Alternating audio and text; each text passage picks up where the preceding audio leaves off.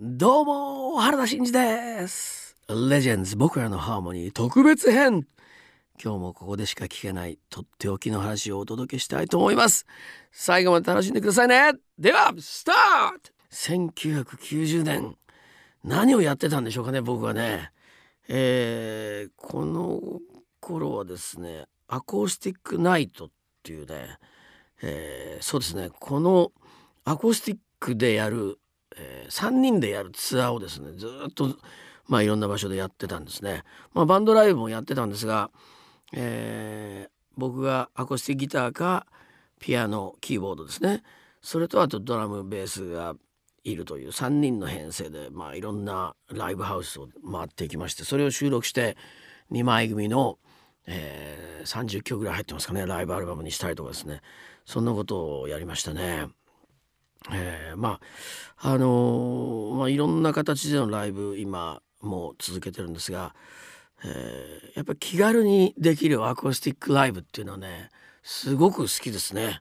まああのいろんなこうアイディアを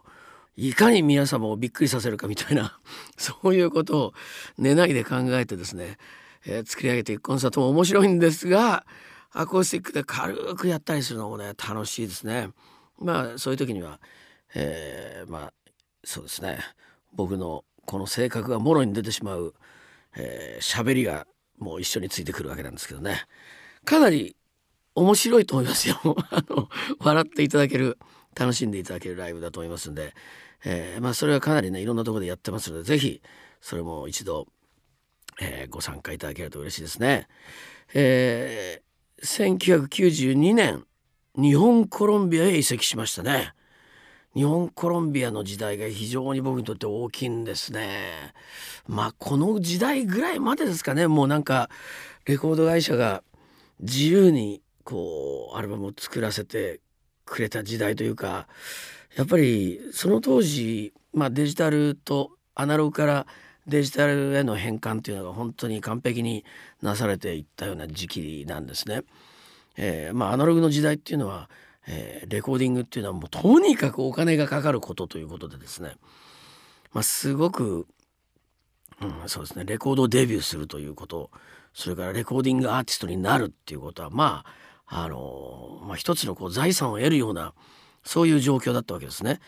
えー、アーティストから見るとそうなんですがレコード会社から言えばもうとにかく投資できる有料対象物件をですね手に入れたというかそういう関係性じゃないとレコードデビューっていうのはできなかったわけですよ。要はまあそれだけの、うん、大変な資金を使って、えー、音楽制作をしていくわけですからねまあそういう時代でしたね。今は本当にそのアマチュアであろうとプロであろうと、えー、まあそうですねある程度の、えー、クオリティっていうのは均一に、えー、まあ大きな差はなくですねデジタルで収録できてしまう。非常に手軽に、えー、そうですねまあ、うん、いわゆるプロレベルの音が、えー、取れるようになった、まあ、もちろんそこにはオリジナリティっていう問題が一番大きくプロとアマの違いっていうのはあるんだと思いますが、えー、単純にレコードの、えー、技術という意味ではね非常に安くレベルが高くっていう状況になったそういう時代だったんですね。ですからこの90年代前半あたりまで本当に、えー、こうやっぱりそうですね。アナログを使いながら、まあ、デジタルも含めてですけども、えー、お金をかなりかけて制作できたもう本当に最後の時代だったんじゃないかなと思うんですけどね。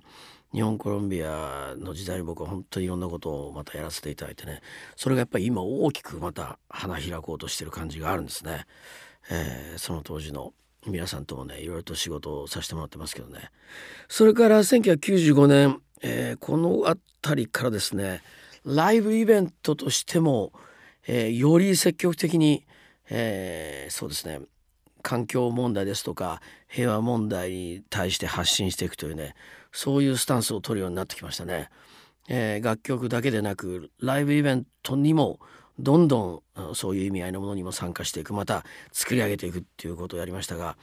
えー、環境チャリティーコンサートこういうものにもいろんな形で出ましたね。国際環境会議っていうのもありました。海外からいろんな要人が来てそこでのコンサートもやりましたしえー、パシフィコ横浜での、えー、これは「Seas in the Field」えー、これにも出ていきましたけどもね、えー、非常にだからこの当時からねもう音楽だけじゃない、えー、本当に幅広くいろんな、えー、こういう関係というか一緒にやらせていただける分野の方々、えー、広がってきたわけなんですね。えー、本当にこう実際に、えー、そうですね平和や環境に向かって、まあ、未来のこの地球に向かっての思いをですね具体的に形にしていくっていうそういう行動に出てきた時期これがまあ1990年代の真ん中あたりじゃないかと思うんですけどもね。はい、それから、えー、生命交響楽というねこの楽曲を発表したのこれもこの辺りなんですね「命の響き生命交響楽」。これはあの、えー、TBS の番組だったんですけど5分ぐらいの番組であの、えー、僕の「アワーソンゲンド・オロビュー」を撮っていただきました、えー、ドキュメンタリーの超大御所、えー、監督、えー、辰村仁さんの制作によるですね「命の響き」この、まあ、番組があったんですね。えーまあ、そこに関わらせていただいてそのテーマ曲「生命交響楽」を作りましたね。そしてなんと同時にこの頃、えー、この CD シングル CD のカップリングだったんですけどもなんと公立小学校の校歌を作らせていただいたんです。これは八王子市立下木小学校、えー、下行の丘はいつだってというね。まあこれは子どもたちも入れて、えー、CD 化してですね。もう本当に感激的な開校記念式典を迎えたというエピソードがあるんですけどね。いやもうねえー、素晴らしい経験をさせていただきましたね。つい先日なんですがあのこの下木小学校の後に、えー、もう一校公立小学校を書かせていただいた、えー、これこれやはり、えー、八王子なんですけどね、えー、緑ヶ丘小学校というこれ2つの小学校が統合されて新しくなった小学校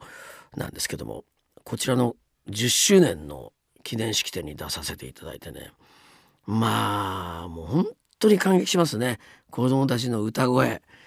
もうどうしようもないぐらいやっぱりピュアなその力はですね。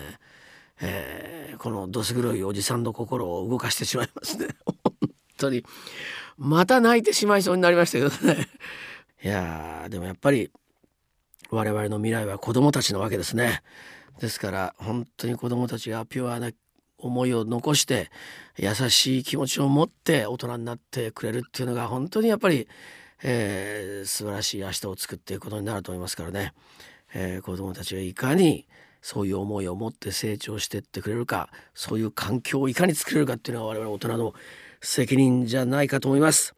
これはね本当にずっとね今後とも、えー、言い続けていかなきゃいけない、えー、メッセージの一つではあるんですけどねなかなかそう考えてみると1990年代非常に具体的にいろんな動きを始めた、えー、10年間じゃなかったかなと思いますけどね。えー、それがまあ2000年になってくるとまたさらに大きくなってくるわけなんですが面白いですね。ということで原田真二がお送りしてきた「レジェンズ僕らのハーモニー特別編」いかがでしたか？楽しんでいただけましたでしょうか？次回もまたお楽しみに。バイバイ！